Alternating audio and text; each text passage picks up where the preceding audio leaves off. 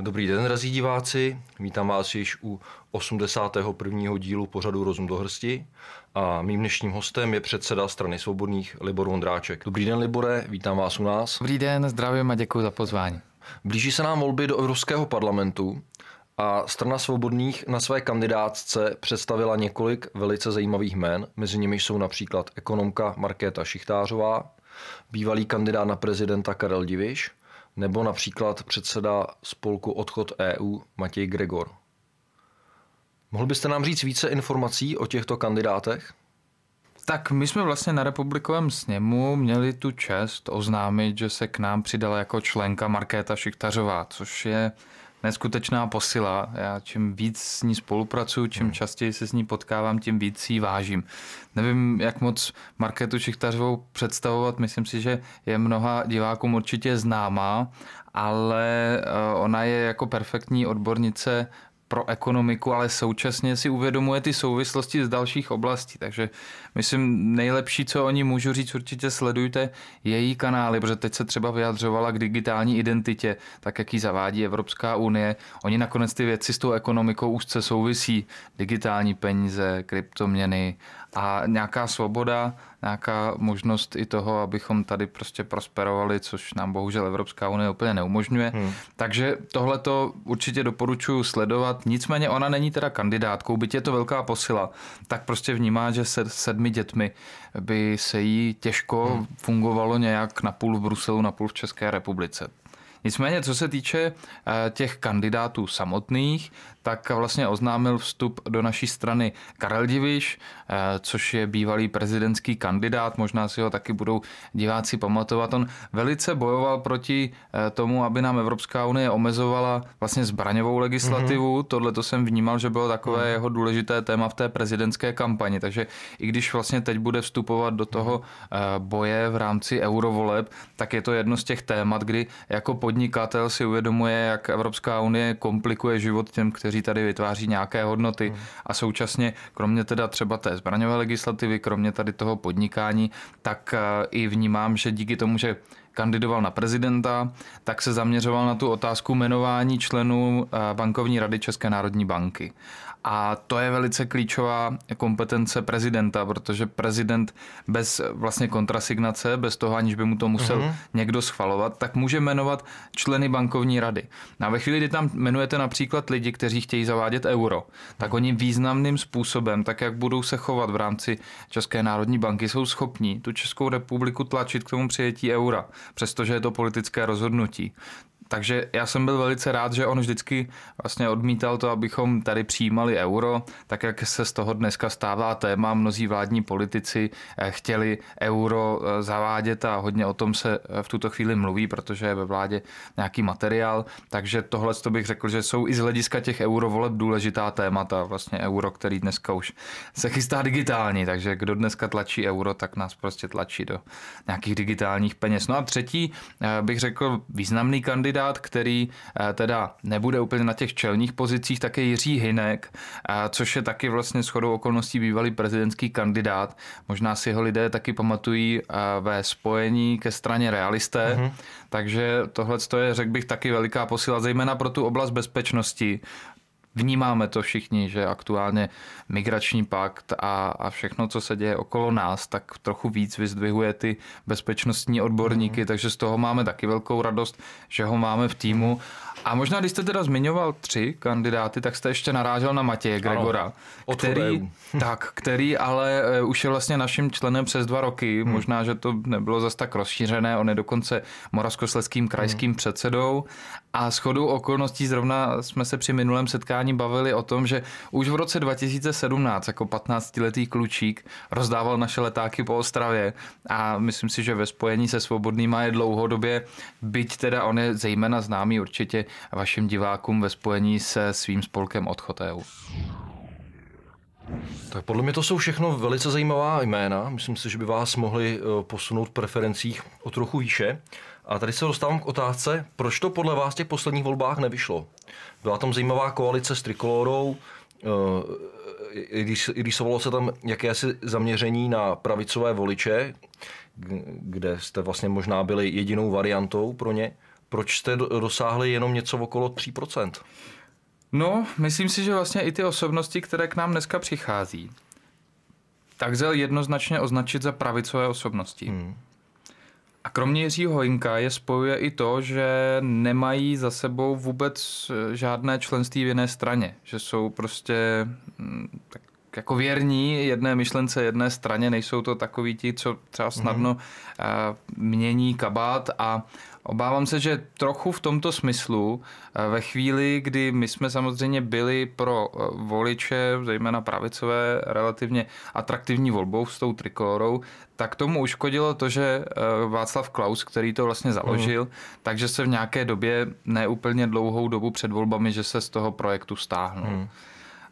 Já myslím, že jsou prostě různé spekulace, které by asi nebylo úplně důstojné řešit tady mm, mm. na mikrofon, proč se to všechno stalo. Nepochybně to nebylo asi úplně nic příjemného, co, co ho přimělo k tomu, aby se takto rozhodnul. Mm. No a v tu chvíli, kdy se tady tohleto stalo, tak uvnitř trikolory eh, začaly takové jako rozkladné procesy protože ve chvíli, kdy ta strana je hodně postavena na tom silném vůdci, na, tom, na, tom, na té silné osobnosti, jako je třeba Václav Klaus mladší, a ta osobnost pak najednou zmizí, tak eh, se spoustu lidí může, může tvářit, že by takovou osobnost mohli nahradit a mají mhm. tu ambici, že by se teda oni stali těmi jedničkami uvnitř té strany. A zároveň, jestliže ta strana není dlouhodobě nějak postavená na nějaké filozofii, na nějakých buňkách, nemá třeba hodně zastupitelů v komunálních volbách, tak je jakoby velice vrtkavá ta důvěra. To znamená ve chvíli, kdy potom došlo k tomu, že vlastně odešel Václav Klaus, tak se tam začaly v různých krajích měnit i ty hierarchie a, a ti lidé, kteří za Václava Klauze třeba byli těmi vůdčími osobnostmi v jednotlivých krajích, tak najednou z různých důvodů třeba začaly být upo, upozaďováni a ta strana se dokázala velice jakoby rozklížit během několika měsíců v rámci té kampaně, což, což jakoby tu kampaň nepochybně poškodilo, s tím, že my jsme na začátku měli 5% v preferencích, hmm. měli jsme přes 5% ty kolora svobodní soukromníci, pak tam bohužel došlo teda tady k tomuto a současně věc, kterou jsme asi úplně nedokázali ovlivnit, ty volby byly hodně o antibabišovi. Prostě ten étos, ten, eh, to, co jsme měli za sebou, měli jsme za sebou leta covidu, kdy tady vlastně spoustu lidí si zaměňovalo Andreje Babiše nebo spojovalo Andreje Babiše s těmi covidovými restrikcemi.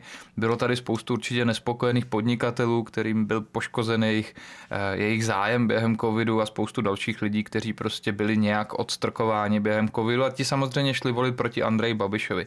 To, že třeba v této věci se to moc nezměnilo a já mám nakonec pocit, že ono se to ne- nezměnilo v mnoha ohledech, ve kterých jsme si třeba slibovali, že by se to změnit mohlo. To je teda věc druhá ale v tom roce 2021, tak jak jsem cítil tu atmosféru, tak primárně lidi šli volit, aby se zbavili Andreje Babiša. Dneska teda vidíme, že anti-Babiš je jenom druhá, mince, druhá strana mince, ta první je teda Babiš a v zásadě k žádné zásadní změně k dobrému nedochází a kde kdo by řekl, že spíš dochází ke změně k horšímu. Takže bohužel lidé prostě tento základní motiv měli a my jsme nedokázali jim nabídnout něco víc, protože měli obavu z propadnutého hlasu, takže prostě ve chvíli, kdy tam byla ta velká motivace zbavit se Andreje Babiše ve vládě, tak prostě volili jiné strany, u kterých měli jistotu, že se tam dostanou. Já si myslím, že po této vládě už ta situace bude docela jiná, hmm. protože už si vlastně vyzkoušíme obě dvě strany té jedné mince a že eh, lidi budou trochu jinak přemýšlet za těmi volbami. Doufám, uvidíme. Když se nám tady ještě jedno velice podle mě silný uskupení. Uh, Trikolora z SPD již avizovali společné memorandum. Uh, jak se na to dívají svobodní? Jsou tam už definitivně dveře zavřený pro další spolupráci třeba s tou Trikolorou a SPD? Nebo, nebo budete uvažovat třeba ne teď do těch eurovoleb, ale řekněme do těch parlamentních o, o nějaký předvolební spolupráci? No tak my jsme vlastně měli zájem spolupracovat s Trikolorou, se kterou jsme eh, spolupracovali v těch sněmovních volbách, spolupracovat dále. Eh, tam bohužel teda došlo k tomu, že oni se skutečně odklonili od toho pravicového programu a naopak se začali jakoby velice intenzivně blížit k SPD, k tomu, že prostě opustili ten program a, a začali říkat takové ty fráze, které má naučené pan Okamura. Já si myslím, že on, on jako spoustu věcí říká skvěle a, a já bych to podepsal, když to hmm. poslouchám. Problém je ale ten, když, když vlastně znáte tu osobnost, tu, tu základní osobnost, která položila základní kamen SPD a když víte, jak se třeba choval před 10-15 lety, jaké měl názory, jaké má dneska a když vlastně okolo, okolo pana Okamury prostě jsou lidé jako pan Hrdlička další a, a, a spoustu lidí, kteří tam byli, ať už je to pan Volný a další, tak prostě referují, že se jedná spíš o biznisový projekt, než o klasickou mm-hmm. politickou stranu. To znamená, takovýto člověk a, a projekt, který je za, založen na takovémto základu, tak prostě k sobě automaticky přitahuje lidi podobného typu. Jo, jestliže, dám příklad, jestliže v nějaké straně je hodně takzvaných přeběhlíků, no tak k sobě lákají zase další přeběhlíky. Prostě svůj ke svému, vrána k vráně se dá. Takže pokud je tam takovýhle nezdravý základ, tak to k sobě přitahuje, magnetizuje další lidi. No a když se člověk podívá třeba na uh, nějakých 5-10 osobností SPD a, a vidí je na fotce a teď se začne jako zamýšlet nad tím, v kolika všech stranách byli ti různí představitelé, tak zjistí, že jako ti prošli úplně všemi možnými stranami, které tu jsou. Takže pro mě to není rozhodně subjekt, který by byl čitelný hmm. a důvěryhodný. A myslím si, že naopak, pokud chceme nabídnout tu pravicovou alternativu, tak se prostě musíme definovat jednoznačně, aby lidi věděli, co od nás můžou očekávat. A od nás nemůžou očekávat, že se u nás budou hromadit lidé prostě ze sociální demokracie, kteří třeba zrovna teď ty věci říkají hezky, jako pan Bašta, že mluvil hezky v prezidentské kampani, ale přeci jenom je to, je to něco, co už potom jako v člověku vyvolává takovou nejistotu. Je to postavené na tom, že se prostě lidi přidali k tomu Okamurovi, protože v tuto chvíli to byla šance se někam dostat. A nepochybně je tam spoustu lidí, kteří mají dobrý zájem a chtějí něco udělat a vidí tu cestu přes SPD, že ti se aspoň někam dostanou. Já to lidsky chápu a myslím si, že dlouhodobě ten, živo, eh, ten projekt prostě nemá života schopnost a, a je to velice postavené na jakoby takovém křehkém základu. Já ty budu teda malinko oponovat. Mm-hmm. Na druhou stranu, jako nebylo by to pro, nebyla by to pro vás dobrá taktika eh, ze dvou důvodů. Za prvý, byla by tam téměř jistota, že byste se dostali do parlamentu. A za druhý by se vám mohl vlastně povést takový podobný kousek, jako se poved, povedlo straně Stán, která šla do koalice s Pirátama a ve finále díky kroužkování měli oni přes 20 poslanců a Piráti jenom 4. Když se na to člověk dívá izolovaně jako na nějakou taktiku, a, a bral by to jako počítačovou hru, tak možná taktika je to dobrá. Hmm. A upřímně řečeno, já jsem se hodně radoval v den voleb, byť teda svobodní z Trikoloru neuspěli, hmm. měli 2,7%, tak jsem se hodně radoval z toho, že tam jsou jenom čtyři piráti, že ti staňáci hmm. je překroužkovali. Dneska už se tak neraduju, protože piráti jsou prostě neomarxistický eh, progresivní ak- aktivisti, který ale aspoň vím, co chtějí. Hmm. Jo, jsou to prostě ultralevičáci, liberální. U těch staňáků já vlastně nevím, co chtějí. Mně připadá, že to jsou hlavně v první řadě lidi, kteří za každou cenu chtějí někde sedět a spíš jsou to taky jako dozimetrový mafiáni, který jsou schopní chvilku říkat tohle a chvilku tohle. A jsou daleko nebezpečnější než ty piráti. Já když vidím prostě Rakušana, ne, tak já z něj mám prostě strach. Jo, to je člověk, který je schopný.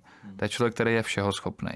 A takový jsou i mnozí další ve stanu. Takže nevím, jestli tohle jakoby ten výsledek nakonec je tak pozitivní pro občany, jak se to mohlo zdát v tom roce 21. Ale je pozitivní pro stranu stan. Je pozitivní pro stranu stan a možná, kdyby jsme byli strana stan, takže se klidně přidáme k SPD a, a voláme, volíme tuhle tu taktiku, ale myslím si, že to, že to ani, ani není jako zdravá taktika k tomu, aby mohla ta spolupráce fungovat na nějaké bázi jako slušné, protože když tohle to provedete těm pirátům, tak oni se trochu právem na vás jakoby zlobí, že jo.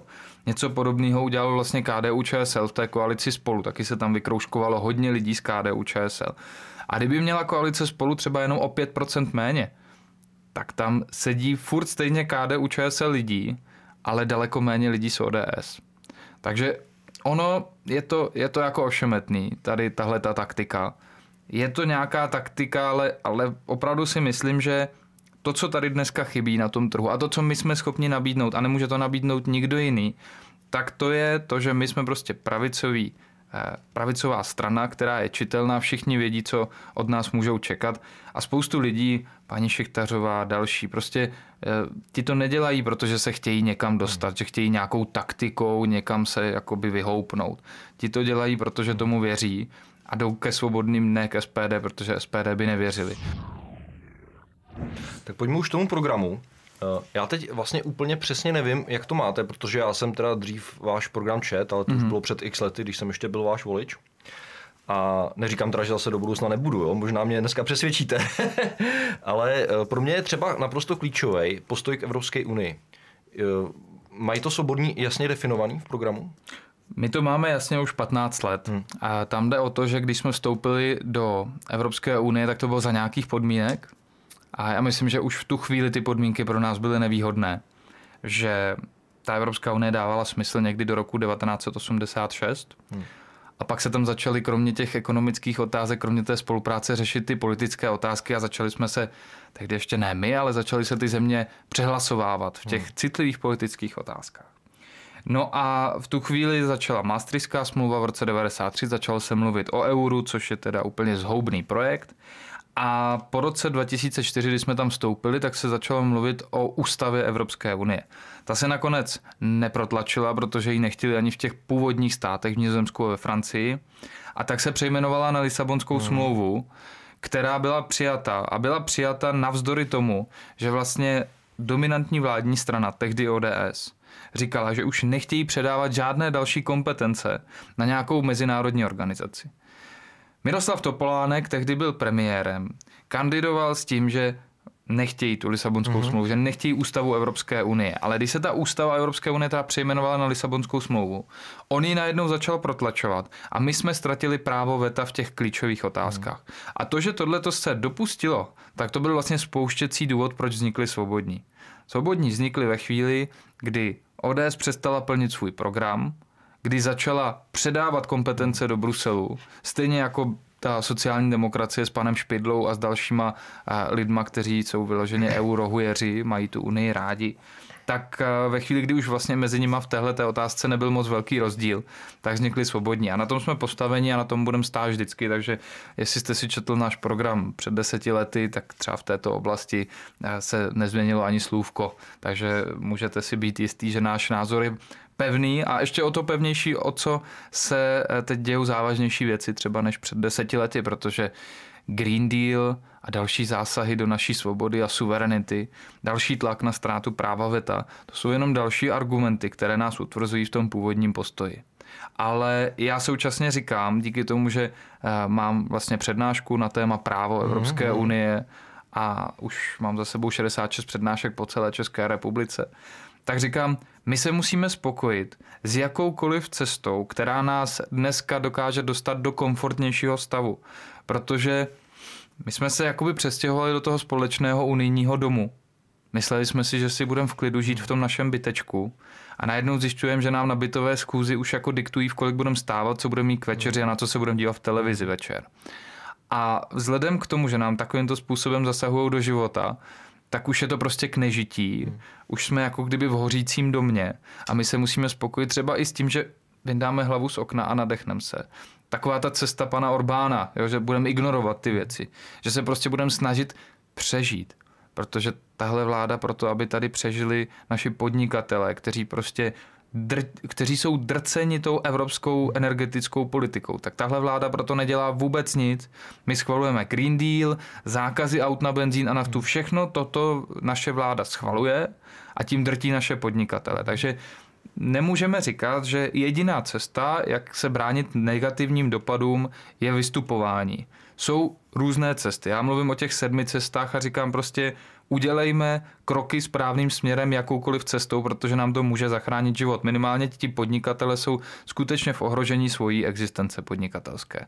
A buď to to zavřou, a buď to tady budeme jenom tlouct na nějaké dveře a budeme říkat Czexita nic jiného, anebo se budeme chovat racionálně a budeme prostě chtít jít jakoukoliv cestou. A odchod je jedna z těch cest, který vím, že bychom dokázali zvládnout.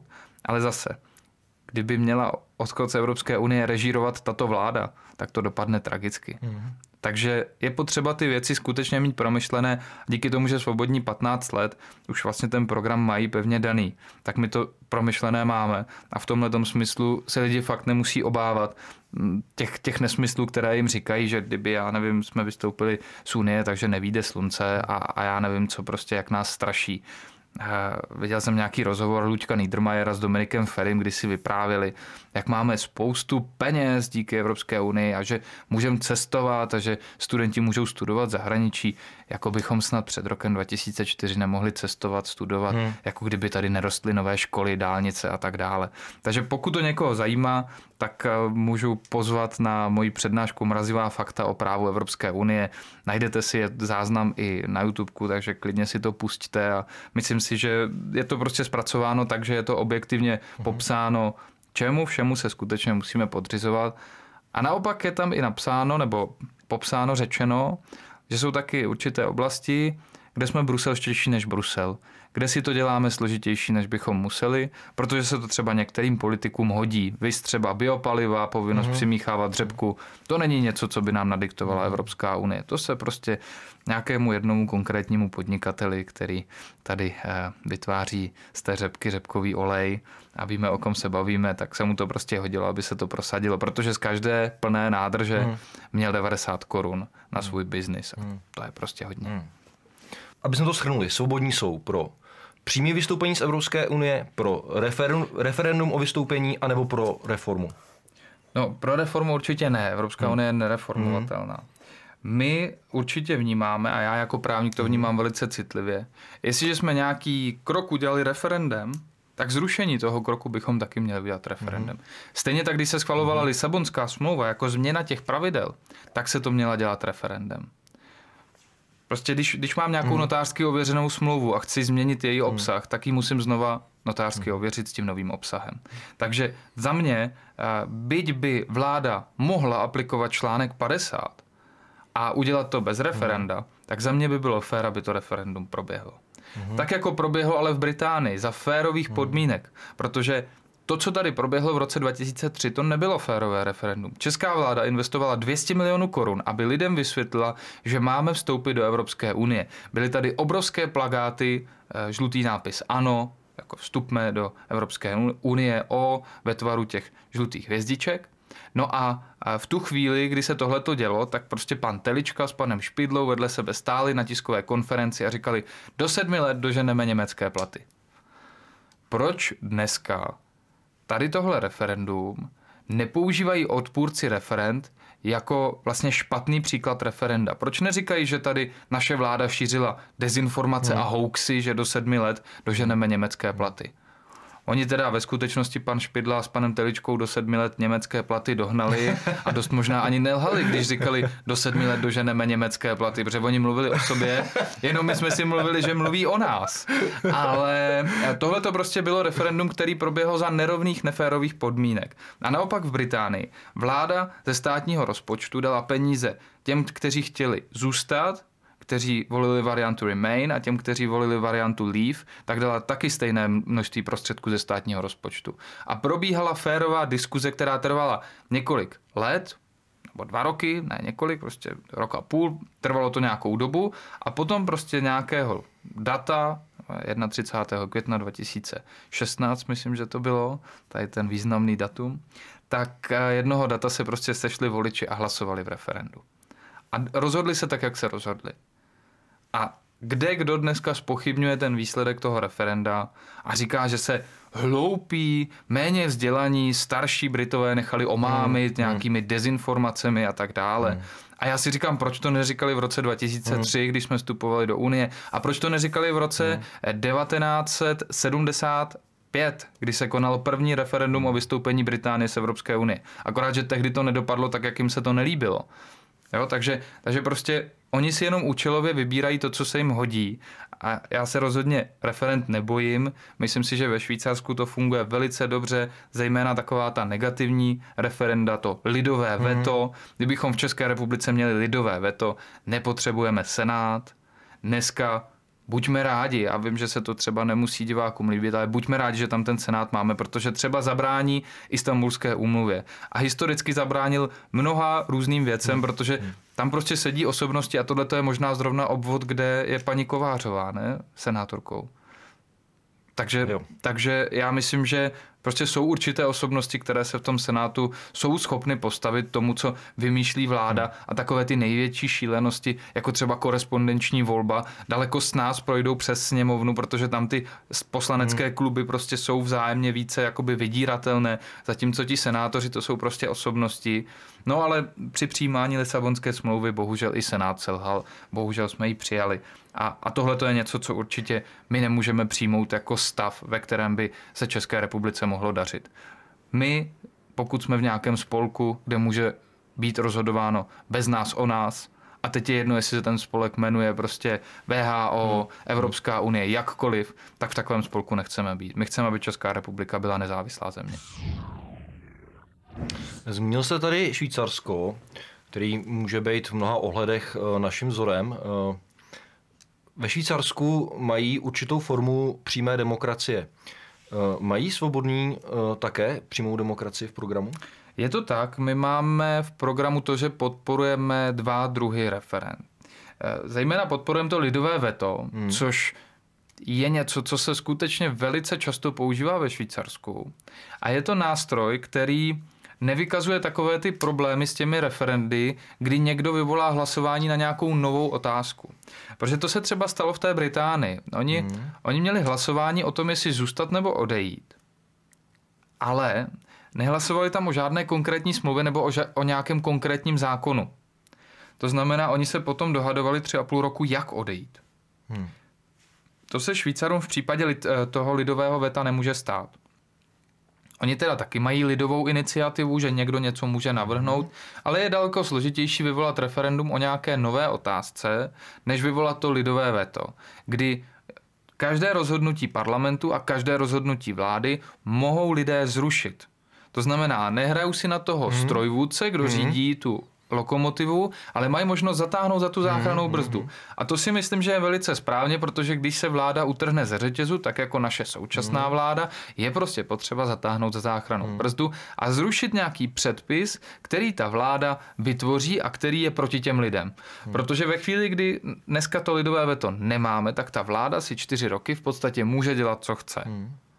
A, a teď hodně lidí říká, budeme demonstrovat, někteří říkají, už budeme defenestrovat, mm, prostě vyhážeme z okem, protože jsou zoufalí, protože nemáme ten nástroj lidového veta.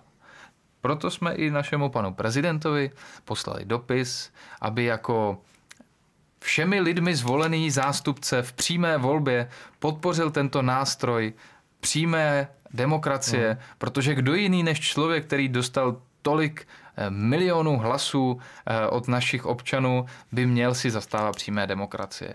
On nám neodpověděl, já jsem slyšel několik jeho rozhovorů na tohleto téma, myslím si, že se chová velice pokrytecky, kdy říká, že a teď dává právě jako příklad to britské referendum, říká, No, ti lidé se nechají snadno zmanipulovat v té přímé demokracii, oni podlehnou těm dezinformacím. Já bych si nikdy nedovolil takhle urážet svoje vlastní voliče, kdybych dostal přes miliony hlasů, abych jim potom řekl, že se nechali zmanipulovat dezinformacema, že podlehli manipulaci kampaně a že mi dali hlas jako prezidentovi, protože vlastně on těm lidem říká, já jsem vás manipuloval a když pozval nějakých 20 lidí na pódium a, a všechny ty marketéry tam ukazoval, tak jako kdyby přiznával těchto 20 20 lidí vás tady teď několik let manipulovalo, abyste mě zvolili. A prostě mně připadá, že pokud někdo chce být volen v přímé volbě, tak se nemůže bránit přímé demokracii a pokud to hmm. dělá, tak je to prostě pokrytec. Takže hmm. my máme tento typ referent, který podporujeme, ta lidová veta. Víme, že ty lidové iniciativy prostě vytváří určité problémy a lidové veto je skvělý nástroj, protože ve chvíli, kdy lidé vetují nějaký zákon, tak se o něm už nesmí v následujících čtyřech letech hlasovat. To je nepřehlasovatelné veto. Dneska má veto prezidenta, senát. Když to vetujou, vrátí to do sněmovny a sněmovna to může jedničkou přehlasovat. Lidové veto se přehlasovat nedá. A já bych chtěla, aby v České republice takové lidové veto bylo nejenom na zákony, nejenom na předpisy, které schválí vláda, ale i na ty unijní předpisy. Protože kdybychom měli lidové veto proti všem těm směrnicím a nařízením, tak bychom řekli, trhněte si nohou, zakažte hmm. si auta, zakažte si plynové kotle, hmm. zakažte si co chcete. Naše hmm. lidové veto, naši občané, protože všechna moc pochází z lidu, tak naši občané prostě v lidovém vetu řekli, že to nechtějí. No a druhý typ veta, který máme, tak to jsou veta, která jsou jakoby očekávatelná v e, zákoně. nebo v ústavním zákoně. Mm. To znamená, Švýcaři třeba mají, že se nesmí zvednout daně bez referenda. Mm. To znamená, jsou určité otázky, ve kterých je napsáno, že se nesmí ty věci mm. udělat bez referenda. To znamená, není to o tom, že když nějaký politik něco chce prosadit, takže jakoby alibisticky řekne, a já si to nechám schválit v referendu. Protože když už máme ty zastupitele, tu zastupitelskou demokracii, ty lidi, kteří se tomu věnují profesionálně, a já si myslím, že by měli schvalovat daleko méně předpisů a zabývat se co nejméně otázkami. Ve Švýcarsku mají daleko méně předpisů, daleko méně otázkami se zabývají a taky prostě mají jakoby jiné kompetence, menší platy, eh, zodpovědnost a tak dále. Tak ve chvíli, kdy ti politici řeší daleko méně otázek, tak je alibismus, když prostě řeknou, a teď já chci, aby mi to lidi ještě potvrdili v referendu, Daleko lepší je skutečně mít oblasti, které vždycky se musí v tom referendu schválit. Jakákoliv změna ústavy, jakékoliv zvýšení daní. Ve chvíli, kdyby neměl být vyrovnaný rozpočet, tak prostě by to museli schválit lidé. Byť tam to třeba dokonce mají v ústavě, takže tam nepřipadá v úvahu, aby nebyl vyrovnaný rozpočet ve Švýcarsku. Současně eh, třeba vstupování do mezinárodních organizací. To jsou všechno otázky, které potom se obligatorně, povinně musí řešit těmi referendy a tak si myslím, že je to i jako rozumné a my to v programu zase máme už 15 let. Eh, váš předchůdce, bývalý předseda Svobodných a bývalý europoslanec eh, Petr Mách prohlásil, Vstupem do eurozóny se Česko vystaví riziku bankrotu podle řeckého scénáře. Souhlasíte se svým předchůdcem a je strana svobodných pro zachování české měny? My jsme určitě pro zachování české měny. A myslím si, že Petr Mach je prostě skvělý ekonom, takže ve chvíli, kdy to říkal, tak třeba i byla situace, kdy v tom Řecku to nebylo vůbec pěkné. To, že přijali euro, to jim pomohlo k tomu, že mají velké dluhy.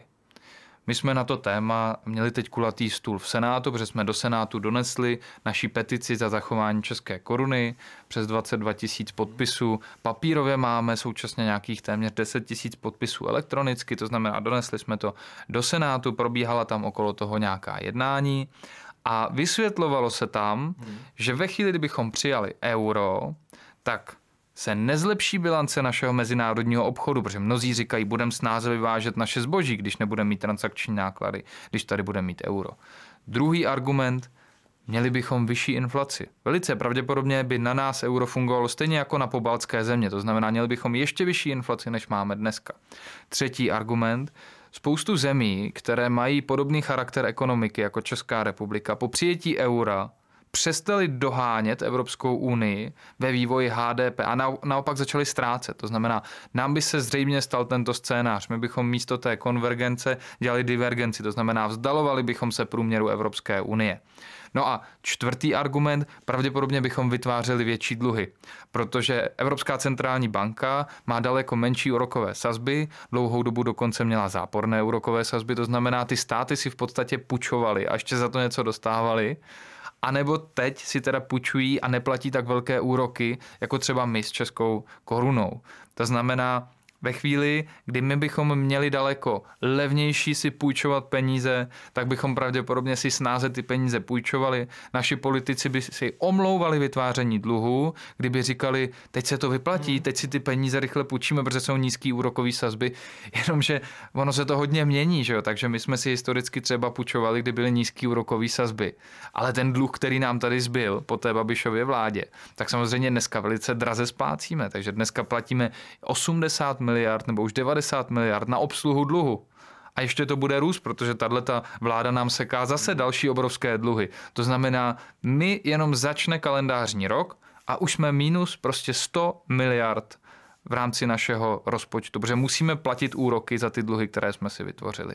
To znamená, přijetí eura by lákalo naše politiky k rozhazování peněz, většímu přerozdělování, většímu zadlužování. Takže tyto čtyři zásadní argumenty zazněly na tom kulatém stole a tím pádem vlastně reakce na to Řecko. Ano, my bychom pravděpodobně byli daleko snáze státem, který by se zadlužoval, stejně jako to dělali Řekové a současně my, kdybychom přijali euro, tak za ty řecké dluhy ručíme, protože v rámci eurozóny země si vzájemně ručí za dluhy těch dalších zemí. Takže i to je vlastně pátý argument, proč euro přijímat nemáme.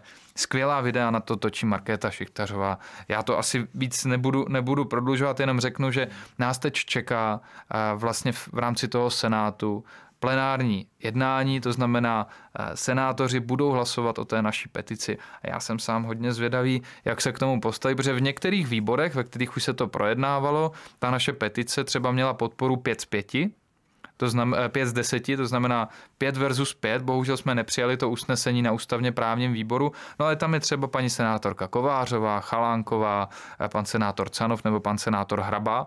A to jsou lidé, kteří nám určitě vyjádřili podporu té petici. Paní Kovářová dokonce tu petici podepsala, že teda chce zachovat českou korunu, takže předtím, než hlasovala, tak říkala, hlásím střed zájmu, já jsem tu petici podepsala. Takže určitě my eh, euro nechceme tady zavádět, abychom zrušili českou korunu. Zároveň nechceme bránit nikomu, aby euro používal. Hmm. Jestliže někdo ho chce používat, ať ho používá. My chceme odbourat ty překážky a chceme tady měnovou konkurenci, protože my víme, že ta česká, česká koruna dává smysl. A my se nebojíme konkurence eura. My se nebojíme toho, aby si lidé mohli vybrat euro a korunu. Naopak, ti fanatičtí podporovatelé eura, ti prostě nesnesou, že vedle eura si můžou lidé vybrat českou korunu, protože vědí, že euro je špatný projekt, zejména špatný projekt pro Českou republiku. Že to je politický projekt, který ekonomicky poškozuje mnohé státy a jsou si moc dobře vědomi toho, že lidé nemají důvěru k projektu eura a že lidé, kdyby si mohli vybírat, a teď jsme tady měli jakoby dvě zákonné měny, dneska máme zákonnou měnu pouze českou korunu, takže by stejně lidi intuitivně preferovali českou korunu. Ale já si fakt myslím, odbourejme to, nechme lidem možnost, ať si v soukromém právu prostě uh, sjednávají třeba i výplaty, kdyby je chtěli mít v euru. Prostě proč ne, když někdo bydlí blízko Rakouska a věří tomu, že euro je lepší než koruna, ať si klidně nechá od zaměstnavatele vyplatit uh, v eurech odměnu. Já bych ale současně to odboural, ať si nechávají klidně v bitcoinech platit přeci odměnu. Prostě to je dohoda, jsou to dospělí lidé a vědí, jestli chtějí dostávat radši odměnu v korunách, v eurech, v bitcoinech. Takže v tomto jsme skutečně svobodní a chceme odbourat ty bariéry. K kryptoměnám se ještě určitě dostaneme, ale já to mám teď jinou, takovou trošku možná ošemetnou otázku, ale myslím si, že naše diváky bude hodně zajímat. Jaký je postoj svobodných eh, k našemu členství v NATO? Měl by se podle vás zůstat na to, nebo se spíš vydat cestou podobně jako Rakousko nebo Švýcarsko a řešit si vlastní bezpečnost sami? Svobodní určitě chtějí být maximálně nezávislá země a to se samozřejmě týká i oblasti obrany. Fakt je ale ten, že třeba na rozdíl od Evropské unie, která je skutečně vlastně tím, co nám třeba zajišťuje nebo pomáhá zajistit, my už jsme si v té předchozí odpovědi řekli, že existují i jiné cesty, jak si zajistit přístup na ten volný trh, tak eh, v případě těch bezpečnostních aliancí, tak tam samozřejmě je to o tom, jaké kondici má ten daný stát svoji vlastní armádu. A prostě Těžko lze tady vykřikovat, že chceme odcházet z nějaké vojenské aliance, když sami nemáme armádu, která by byla ve stavu, aby byla schopna naše území bránit. Takže my v první řadě říkáme, že bychom se měli jako Česká republika soustředit na budování své vlastní armády, tak abychom byli připraveni i na to, že třeba by nám někdo nepřišel pomoci, protože ta smlouva eh, na to říká, že když se aplikuje článek 5, takže můžou přijít země pomoci eh, nějakému státu, který byl napadený. Ale neříká se v jaké intenzitě, jak moc, to znamená, ono to je trošku jako obecně formulováno, ale zároveň je to obrovská záruka v tom smyslu, že zatím neexistuje žádná země na to, která by byla někým napadena. Kromě teda jiné země NATO, protože Turci a Řekové jsou eh, vlastně obě dvě země v NATO. Oni se tam mydlí eh, na tom kyperském eh, ostrově ale i prostě, když jsem byl třeba v Řecku, tak tam bylo patrný, jsem byl v Aténách, že tam jsou ty vojenské objekty a tam skutečně se snaží mít svoji silnou armádu, protože ví, že proti tomu Turecku by jim pravděpodobně na to nepomohlo. Hmm. Takže my se prostě musíme soustředit na to, abychom si naši vlastní armádu dostali do nějakého stavu, do nějaké kondice. Máme tady zkušenost z roku 1938, kdy jsme měli během několika dnů mobilizováno podle mě 1,8 milionů vojáků. A přesto jsme se nakonec vzdali a poskytli jsme tomu Hitlerovi naše sudety. To znamená, přestože jsme tu armádu měli v nějakém stavu a technologicky, a teď se přou různí odborníci, jestli bychom byli schopni vzdorovat, protože na dobývání nějakého území byste měl mít trojnásobnou převahu.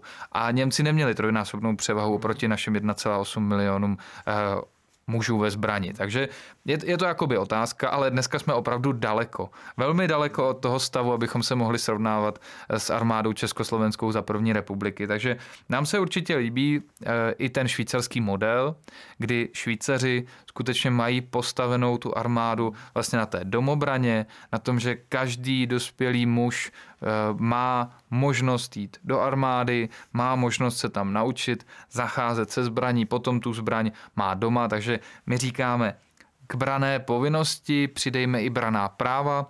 Pokud se někdo vydá cestou do záloh, tak aby eh, ne, nebyl tak, jak to je dneska. Dneska lidi v aktivních zálohách mohou být odveleni na zahraniční misi. Proto tam ty lidi nechodí. Já bych nešel do aktivních záloh, abych se musel děsit, že mě pošlou někam do Afghánistánu nebo někam do Iráku, kde vůbec nevím, proč bychom měli my jako Česká republika nějak operovat.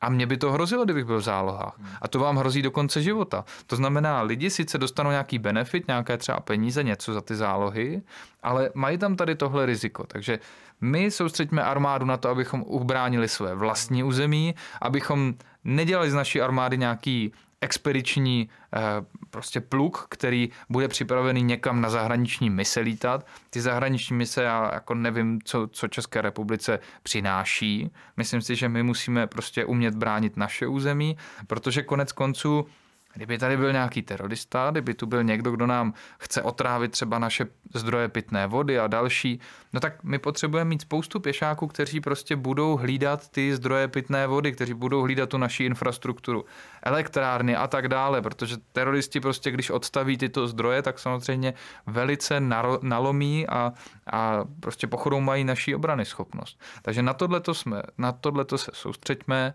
a až budeme mít armádu v nějakém stavu, tak pak prostě můžeme diskutovat o tom, jestli můžeme jakoby od někud odcházet, jestli se obejdeme bez spojenců a tak dále. Protože eh, jako NATO je velká výhoda oproti Evropské unii, že NATO nám nic nediktuje. Když Maďaři jsou v NATO, když Maďaři někam nechtějí, tak tam prostě nejdou. No ale když se v Bruselu schválí nějaká směrnice nebo nařízení, tak to nadiktují těm Maďarům a oni se musí podřídit, jinak jim vyhrožují pokutama.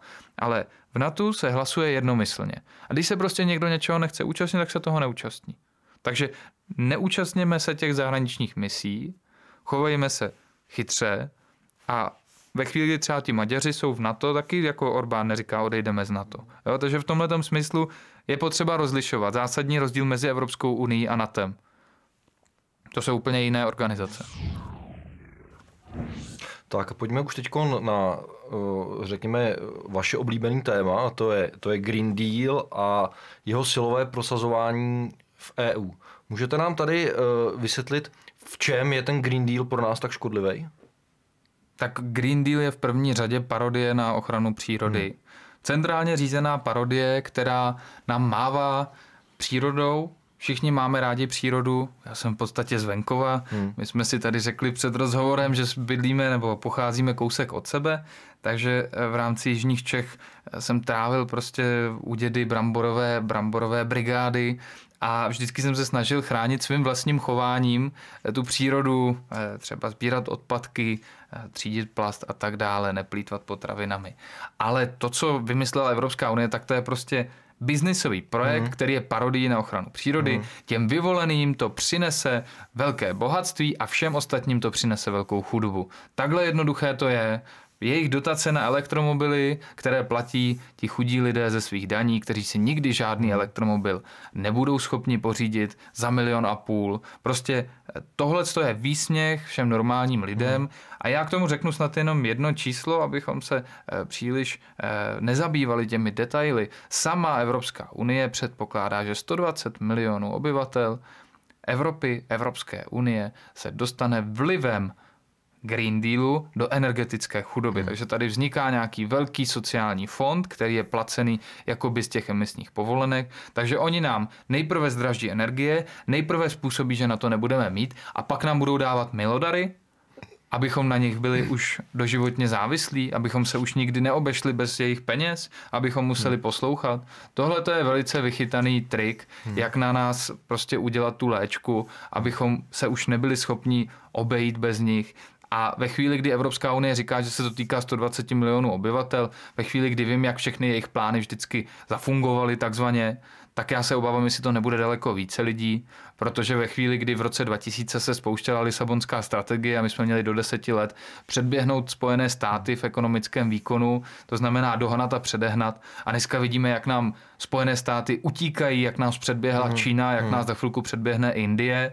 Tak když vidím, jak zafungovala jejich Lisabonská strategie, tak se děsím toho, že místo 120 milionů v energetické chudobě bude třeba 360 milionů obyvatel v energetické chudobě a jenom těch, ta hrstka těch 60 milionů nejbohatších v Evropské Evropské unii budou ti, kteří se zvládnou obejít bez nějakých sociálních dávek z Bruselu a všichni ostatní budou čerpat sociální dávky, protože nám zdraží prostě všechno. Takže Green Deal nám všechno zdraží a to, co tady nejprve Fiala nazýval Babišovou drahotou a dneska Babiš nazývá hmm. Fialovou drahotou, je ve skutečnosti zelená drahota. Hmm. A všechno další chování hmm. našich vlád, vyhazování peněz tomu samozřejmě jenom pomáhá, Nicméně podstatou a tím základem je skutečně Green Deal, tento zdražuje ze všech nejvíc, je to zelená drahota. Jak se díváte eh, vy na tu nehoráznost, že vyrábíme nejlevnější elektřinu v Evropě a, má, a máme ji nejdražší? Čtyřikrát dražší než například Slovensko. Tak je to, je to samozřejmě dáno i tím, že jsme historicky v době úřednické vlády, hmm. to znamená velice varuji před tím, abychom teďka volali třeba hmm. po vzniku nějaké hmm. úřednické vlády, že jsme v době úřednické vlády pana Fischera, začali dotovat solární barony. To nás, hmm. to nás už v tuto chvíli stojí téměř za ty roky 600 miliard korun. To znamená, my dotujeme biznis hmm. opět těch vyvolených a platíme to prostřednictvím drahé energie, protože poplatky OZE v tuto chvíli budou opět platit občané a zejména firmy. Hmm. Pro ty firmy je to obrovský problém. Hmm. Naše firmy kvůli tomu jsou nekonkurenceschopné. Hmm. A tak, jak tady dneska máme jeden jediný dobrý ekonomický parametr, a to nízkou nezaměstnanost, okolo 2%, hmm.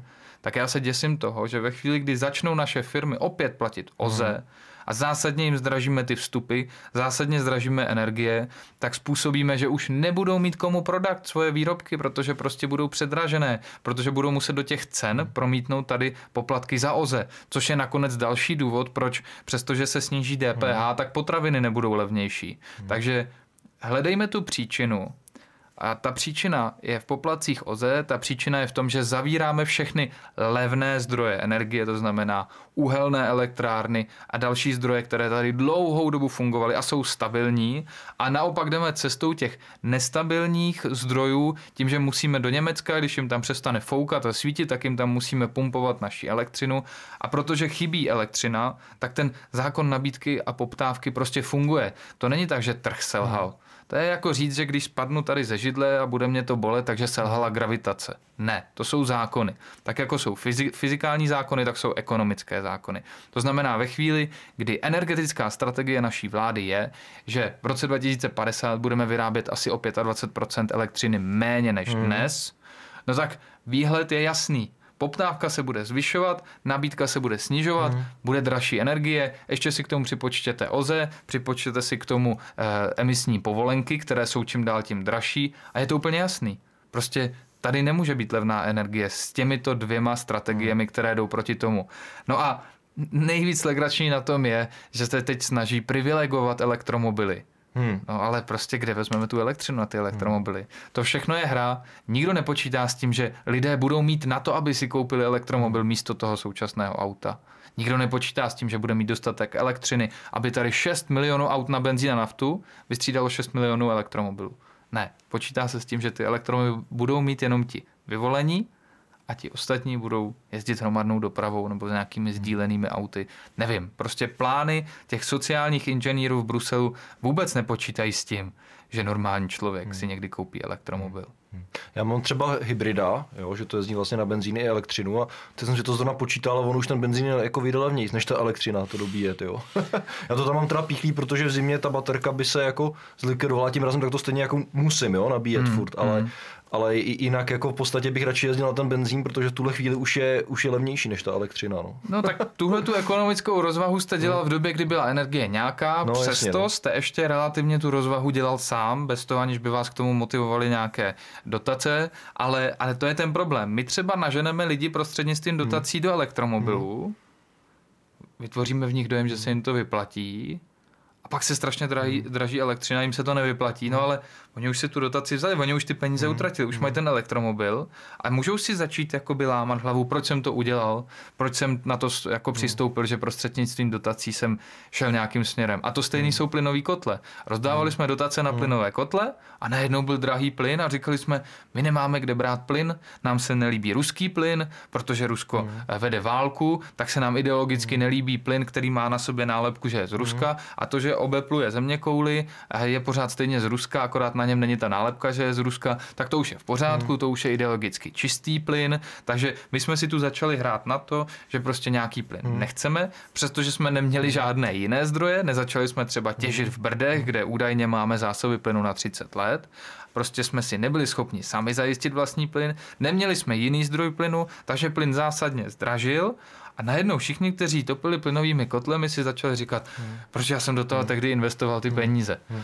A to je právě problém toho centrálního řízení, kdy někdo v Bruselu má nějaký nápad, který všem chce protlačit, teď do toho naláká pod rouškou nějakých hmm. dotací miliony lidí a pak se to všechno změní, plyn, elektřina něco zdraží No a ti v Bruselu hmm. jsou vychechtaní, těm je to jedno a ti lidi, kteří byli zahnaní vlastně do slepé uličky, tak jsou v té slepé hmm. ulice, říkají si, proč jsme to hmm. udělali a oni za to nesou zodpovědnost. Ty lidi, kteří si koupili plynový kotel, elektromobil a tak dále a ti v Bruselu nenesou žádnou odpovědnost. Takže nám prostě vadí tohle centrální řízení. Ať se lidé rozhodují sami, jestli chtějí elektromobil, hybrid, klasické auto, nějaké topení, plynový kotel, cokoliv, ať to dělá každý sám podle sebe, ať si to propočítá, rozmyslí se, jestli na tom ušetří za 10-20 let a ať mu nikdo prostřednictvím dotací nic nepodstrkuje, jakože tohle je správné, jdi do toho.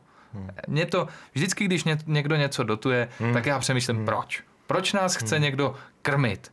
Proč prostě krmíte lva, hmm. abyste si ho ochočil? Hmm. No, aby byl v té kleci a pak už neuměl bez toho krmení žít. A za mě, myslím, taková klíčová myšlenka, dotace jsou jako drogy. Když si na ně zvyknete, tak už potom těžko můžete fungovat bez nich. A tam s tím, eh, jak, jak jste se bavil vlastně, že ten, že ten plyn nebo ta ropa ideologicky čistá nebo není, ale on tady je taky jako dvojí metr, jo? protože třeba tamhle se Saudskou Arábí eh, tam čele obchodujeme dál, jo. tam od nich bereme rop, eh, ropu a, a plyn a můžeme se podívat, že, že tam Saudská Arábie dělala genocidu na Jemencích, teď že ženy se tam nemůžou normálně oblíknout, mají tam, mají tam jenom vlastně ty otvory na ty oči. No to jste, to jste a, a to vzpomněl, pořádku, to jste nich, vzpomněl jo? dobrou věc no, a současně já jsem no. viděl teď Markétu Pekarovou Adamovou, jak hmm. se fotila s nějakou zástupkyní Azerbajdžánu. Hmm. Jako kdyby nevěděla, co Azerbajdžán teďka dělal Armencům. No. Na Horním Karabachu. Ano. Jo, takže Prostě buď to, buď to je pro mě tak strašně důležitý lidský práva ano. a všechno a myslím si, že prostě biznis, že si budu kupovat hmm. nejdražší plyn jenom, aby byl úplně ideologicky čistý, a nebo prostě tyto věci do biznisu hmm. nemotám a snažím se, aby naši občané a naši podnikatele měli ty nejlevnější energie. A musím si vybrat si těch dvou přístupů. A nebo jsem Markéta Pekarová Adamová a jsem pokrytec. A tvářím se, jak prostě zachraňuju Ukrajince. Já nevím, já, já jako skutečně lituju lidi na Ukrajině, že trpí tou válkou. Skutečně my jsme prostě odsoudili a vždycky odsuzujeme agrese každého, kdo prostě vtrhne do nějaké země a něco tam dělá. Ale současně si říkám, kolik my jsme zachránili ukrajinských životů tím, že jsme řekli, že nebudeme mít ruský plyn. Přece tímto způsobem eh, nepomáháme hmm. Rusům. A já mám prostě pocit, kdyby paní Pekarový Adamovi někdo řekl, že naštveme Rusy, když hmm. skočíme z okna z osmého patra, hmm. tak ona to udělá. Hmm. Protože si bude myslet, že tím jako někomu ublíží. A ve skutečnosti ublíží jenom sama sobě. Hmm. A ve skutečnosti tím přístupem naše vláda jenom hmm. ubližuje České hmm. republice. Tlačí nás trochu čas, tak pojďme ještě v rychlosti na ty zahraniční věci. Podíváme se ještě rychle na ty, na ty dva konflikty. Ten konflikt rusko-ukrajinský a izraelsko-palestinský. Můžete nějak zkusit definovat postoj svobodných k těmto dvou konfliktům? Nemáme na to tolik času, takže já budu velice stručný. Hmm. Už jsem to řekl vlastně v té předchozí hmm. otázce. My jsme pro jaké, proti jakékoliv eh, vojenské agresi v cizí zemi. A je nám úplně jedno, jestli prostě jsou to tanky s nějakou rudou hvězdou, bílou hvězdou nebo nějakou jinou. To znamená, v tomto jsme striktní. My máme vlastně základní zásadu toho, že jsme neintervencionalistická filozofie, každý by si měl eh, řešit svoje problémy u sebe a prostě známe z historie různé, různé situace, kdy někde vznikla třeba občanská válka, někde uvnitř nějakého státu vznikly nějaké nepokoje a pak přišel někdo zvenčí a jakože to tam vyřeší. To je prostě špatně. Hmm. To je špatně. Mě taky prostě může mrzet, že v Jugoslávii se lidi mezi sebou byli, že v Líbii, v Sýrii hmm. a v dalších zemích. Ale není možné, aby tam přišla nějaká země, nějaká jiná země a prostě tam začala dělat pořádek. Tohle to není možný. Velice podobné to bylo i na té Ukrajině. Prostě logicky část lidí na východě, kteří eh, byli navázáni obchodně na Rusko, tak ve chvíli, kdy v rámci asociačních dohod se Rusům eh, se jakoby vytvořilo mezi Ukrajinou a Ruskem eh, to pásmo, kde museli platit nová cla a měli obtížnější obchodovat, tak se jim to logicky nelíbilo. Ale tohle to nemůže nikdo řešit tímto způsobem. Hmm. To prostě není možné. To znamená, my jsme hnedka v prvním okamžiku, kdy to nastalo, tak jsme samozřejmě odsoudili tu agresi, odsoudili jsme to, že ty tanky putují přes hranice. Prostě hmm. naopak, když přes hranice putuje zboží, tak nemusí přes hranice jezdit tanky. A tohle je základní myšlenka. Proto my podporujeme volný trh a proto nám vadí, že jsme jako Evropská unie vlastně dostali Ukrajinu do té fáze, kdy si měla vybírat mezi námi a Ruskem, hmm. kdy jsme ji neumožnili volně obchodovat hmm. s nimi i s nimi, ať si sami vyberou, hmm. ať ta země se konečně může zvednout, protože jim by to ekonomicky pomohlo. A mně prostě připadá, že dneska si Ukrajinu do pusy berou mnozí, kterým ale na Ukrajincích vůbec nezáleží. Hmm. Takže, takže jako oni mávají tou ukrajinskou vlajkou, aby nemuseli mluvit o sobě, o své práci, o tom, jak tady vládnou. Hmm. Přijde mi to strašně neupřímné. Já mám z Ukrajiny mám prababičku, hmm. takže hmm. vím, že to jsou jako srdeční lidi, hmm. kteří byli velice chudí a stejně vždycky, když tam přijela moje rodina, tak se snažili uh, prostě je pohostit, dát jim všechno, co měli. Takže, takže mě je líto těch Ukrajinců, že na, na tohle to doplácí. Myslím si, že by si zasloužili po tom všem, co už si prožili za posledních sto let. Prostě hladomor zastali na válku, přehnali se tam Němci, pak se tam přehnala rudá armáda. Prostě zažili hrozné věci. Myslím si, že by si zasloužili trochu klidu. A, a vnímám, že třeba Česká republika dlouhodobě svým přístupem k Ukrajincům, tím, jak jsme měli striktní podmínky pro to, aby sem třeba někdo přišel hmm. pracovat, hmm. tak jsme vlastně podporovali obchod s lidmi na Ukrajině. Hmm. Tam z toho hmm. těžili mafiáni. Hmm. Jo, my, jsme, my jsme svými kroky, naší politikou toto podporovali. A pak jsme najednou jako z ničeho nic úplně se otevřeli všem, Přestože jsme dlouhou dobu jsme jakoby jim uzavírali, byla tady různá pracovní povolení, která byla docela, bylo docela složité získat. A prostě mluvil jsem se spoustou podnikatelů, kteří mi řekli na rovinu, hele, já kdybych neuplatil nějaký mafiány na Ukrajině, tak nemám tady s kým dělat biznis, protože hmm. prostě hmm. ty, ty lidi by sem nemohli přijít, aby tady pracovali. Takže my místo toho, aby jsme si sem jakoby nalákali ti, kteří chtějí pracovat, ti, kteří chtějí něco přinést do té společnosti, tak jsme se jim bránili a pak jsme se najednou otevřeli všem a dneska mnohdy prostě určití politici zavírají oči před určitou zvýšenou kriminalitou a před dalšíma věcma, který s tím souvisí, protože protože ti lidé se prostě chovají přirozeně. Když jim řekneme, že se o ně budeme starat, že je budeme živit bez ohledu na to, jestli budou pracovat nebo nebudou pracovat, no tak samozřejmě jsou pohodlní a, a budou jenom chtít čerpat ty dávky.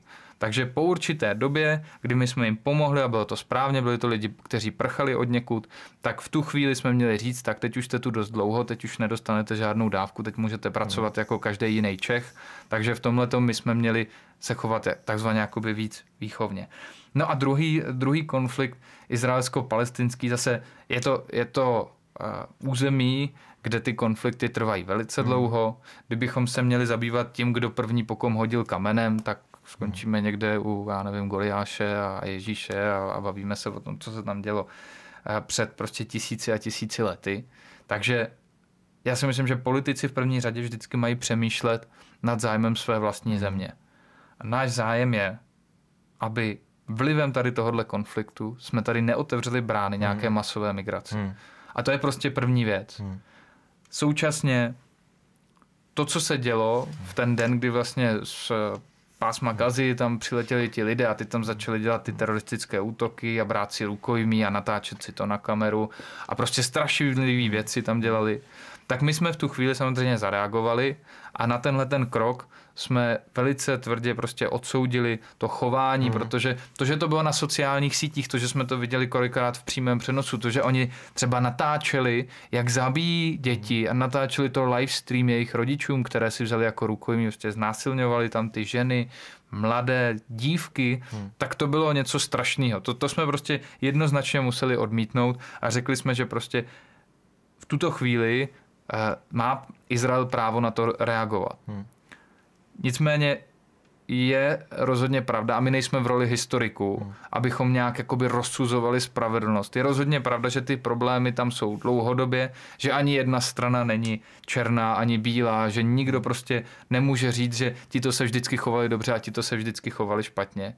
Ale to, co České, České republice hrozí, když my tady nebudeme dostatečně varovat před tím, jak se chovají vlastně ti lidé eh, z Palestíny, ti radikální islamisté, tak hrozí, že dopustíme, že nám sem přijde nějaká část těch lidí a myslím si, že se není čemu, nebo trochu se člověk může divit tomu, že všechny ty země okolní arabské nechtějí přijímat ty palestinské uprchlíky. Hm. Jo, a, a teď já si myslím, že ta příčina je prostě v tom, že oni vědí, že si v té Palestině zažili hrozné věci a že člověk, který je vlastně v permanentně nějakém konfliktu, který je v nějaké válce, tak už se trochu přestává chovat jako člověk. Hmm. A proto se bojí tyhle lidi vpustit na svoje území. Proto nechtějí přijmout uprchlíky ani Egypt, hmm. ani Saudská Arábie, ani někdo jiný. A říkají, že tyto uprchlíky máme přijmout my v Evropě. A to si myslím, že je něco, na co zásadně nesmíme přistoupit. Protože prostě tak je mi samozřejmě líto i těch lidí, kteří prostě umírají příbuzní v Palestíně, prostě je mi jich lidsky líto, hmm. ale pokud člověk žije v nějakém takovémhle prostředí a pak ho přesadíme, tak jako když přesadíme nějakou rostlinu z nějakého prostředí do jiného, tak potom v tom novém prostředí to vůbec jako nemusí si sednout. A víme, jak obrovský problémy má Francie, Německo, Británie, hmm. s lidmi, kteří tam takto byli přesazeni, hmm. kteří tam v rámci té masové migrace prostě naběhli a my si tohle nesmíme dovolit. To znamená, my musíme v první řadě ten konflikt vnímat optikou České republiky, abychom si tady nenapáchali nějaké škody. Moje poslední otázka bude směřovat ke kryptoměnám, protože svobodní už ze svého názvu by měli mít jaksi ke svobodným měnám eh, vřelý vztah. Jste, jste tedy eh, pro úplnou deregulaci decentralizovaných eh, kryptoměn založených na blockchainu? Vy jste mi položil otázku, ve které jste si už odpověděl, takže je to skutečně tak. A myslíme si, že pokud někdo nechce kryptoměny používat, tak je prostě používat nebude, a jestli je někdo chce používat, no tak ví, proč je chce používat a nepotřebuje, aby ho stát chránil, aby vytvářel nějaké regulace, aby házel klacky pod nohy. Relativně je teda zajímavé, že v tomto směru eh, takovou svobodnější legislativu mají na Slovensku. Tam se snažili to těm lidem udělat jednodušší, těm, kteří třeba používají Bitcoin. Takže já myslím, že bychom se třeba i v tomto a možná v nějakých dalších věcech mohli na Slovensku inspirovat. A jak už jsem odpovídal v otázce ohledně české koruny, my jsme prostě pro tu měnovou konkurenci. To, co je dobré, tak se prosadí a ať si to lidé vyberou. Nakonec pro každého člověka není dobré to stejné. Někomu se líbí blondýny, někomu se líbí brunety, někomu se líbí elektromobil, někomu klasický auta, no a někomu se líbí kryptoměny, někomu se líbí hotovost, česká koruna. Dejme lidem garanci, že nikdo jim nesebere hotovost, že tady zůstane dejme lidem garanci, že můžou používat kryptoměny bez nějakých obav, kdy Evropská unie už zase do toho chce tlačit a chce to regulovat a chce to omezovat, chce na tím mít dohled. A vysvětlujme lidem, že je zásadní rozdíl mezi kryptoměnami, těmi decentralizovanými měnami a digitálními měnami centrálních mm. bank, protože možná se to technologicky může jevit jakoby podobné, protože je to jako digitální, virtuální, ale je v tom zásadní rozdíl, zatímco ty kryptoměny jsou decentralizované a kromě nějakých nákupů a klasických spekulací na burzách nikdo nemůže ovlivňovat ty kryptoměny, Zatímco u těch digitálních měn může během vteřiny proběhnout měnová reforma, tak jako v roce 1953, kdy si prostě paní Lagardeová v Evropské centrální bance usmyslí, že vám sebere polovinu digitálních peněz, může to udělat. Hmm. ze dne na den, může tam dát záporný úrok, můžou vymýšlet různé finty, na začátku tam ty lidi nalákají, když si zavedete digitální peněženku, budete mít velké úroky, bude se vám to zvyšovat, pojďte všichni do digitálního eura, až tam naleze 90% lidí, tak z těch 10% udělají dezoláty, řeknou jenom dezoláti nechtějí digitální eura, to tyhle lidi nepatří do civilizované společnosti, oni se zasekli v minulém století, všichni musíme chtít digitální peníze a ti to brzdí rozboj naší společnosti, protože chtějí ty zastaralé hotovosti, bankovky a přesto se šíří viry a tak dále, potřebujeme jenom digitální peníze. To znamená, pak ty lidi ostrakizují, v podstatě jim budou klást překážky, aby jim znepříjemnili používání klasických peněz. No a potom, kdy opravdu už na to přistoupí téměř všichni, tak pak až už z toho nepůjde vystoupit ven, tak pak můžou začít dělat ten sociální kredit a to, že tam budou vytvářet třeba ty záporné úroky a řeknou, když ty peníze neutratíte do týdne, jako kdybyste nic neměli. Takže nesmíme na to přistoupit, ať tu jako klidně digitální CBDC peníze jsou, ale jako volba pro někoho, kdo nevím z jakého důvodu by to chtěl, ale nesmíme se nechat nalákat, že kryptoměny a digitální měny jsou něco hodně podobného. Je to zásadní rozdíl. Kryptoměny jsou svoboda a digitální měna centrální banky, to může být velice snadno totalitní nástroj. Hmm. Takže vážní diváci, já dnes eh, chci velice poděkovat eh, předsedovi eh, Svobodných Liboru Vondráčkovi, že si udělal čas a přijel nám zde odprezentovat program jeho strany. Já si myslím, že to bylo velice užitečné a každý z vás si může udělat názor, zda je pro vás strana Svobodných vhodná pro zvolení. Tak jo, děkuji, děkuji pane Vondráčku a budu se těšit zase někdy příště. Moc děkuji za pozvání a děkuji za tu šanci se představit vašim divákům. Tak jo, díky nasle.